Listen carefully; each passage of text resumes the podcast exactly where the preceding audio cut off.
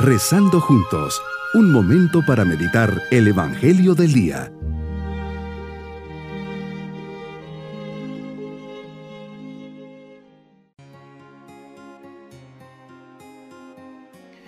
En este día lunes de la decimaquinta semana del tiempo ordinario, les saludo para comenzar esta semana poniendo nuestras vidas en las manos del Señor Señor, al comenzar esta oración quiero agradecerte todas las bendiciones que me has dado. Ayuda a recordar todas las veces que tu amor y tu gracia han borrado mis faltas, debilidades y mi pecado, que pueda ofrecer un corazón bondadoso y misericordioso como el tuyo. Meditemos en el Evangelio de San Mateo capítulo 10 versículos 34 y capítulo 11 versículos 1. Jesús nos enseña que los vínculos familiares son muy importantes, pero no son absolutos. No hay que apegarse tanto que luego no puedas soltarte.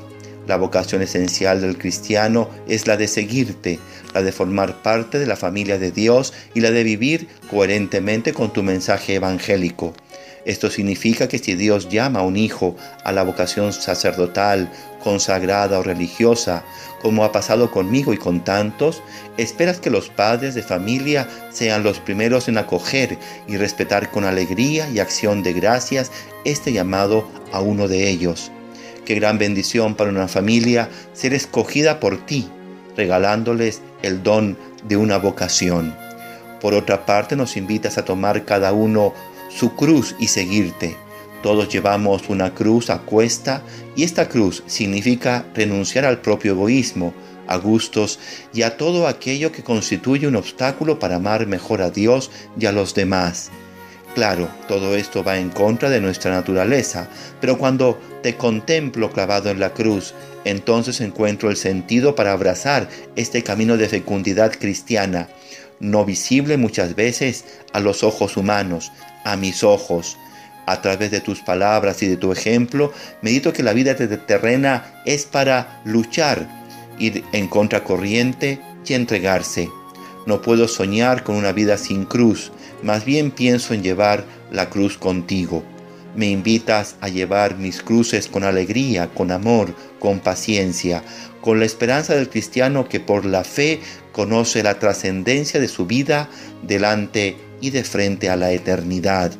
Jesús no era fácil que todos siguiesen tus palabras y doctrina, sobre todo cuando comienzas a explicar doctrinas difíciles de comprender, cuando predices la persecución, cuando enumeras las exigencias de renuncia que requiere tu seguimiento. Al oír estos discursos fuertes, muchos reaccionan con el rechazo y se van, unas veces contenido y disimulado, otras declarado abiertamente. En una ocasión, conociendo la desconfianza general causada por tu doctrina, preguntarás a los doce, ¿también ustedes quieren marcharse? Agomía la respuesta de Pedro, Señor, ¿a dónde iremos? Tú tienes palabras de vida eterna. Juan 6, 68. Señor, te necesito junto a mí. Dame la fuerza para seguirte, para renovar mi sí a tu voluntad, aunque a veces me sienta incapaz y débil. Sé que tú acudes siempre en mi ayuda. No dejes de asistir e iluminar mi vida una vez más. Mi propósito en este día, aceptar los caminos de Dios con humildad, ofrecimiento, aunque me implique dejar otras cosas, otro proyecto, otro estado de vida. Mis queridos niños, Jesús nos enseña que tenemos que llevar la cruz, es decir, nuestras propias, nuestras propias incomodidades, con paciencia y siendo muy generosos, dando lo mejor de nosotros para ser testimonio de Jesús.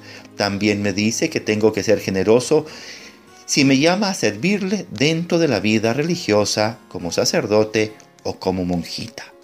Nos vamos con la bendición del Señor. Y la bendición de Dios Todopoderoso, Padre, Hijo y Espíritu Santo, descienda sobre todos nosotros. Bonito día.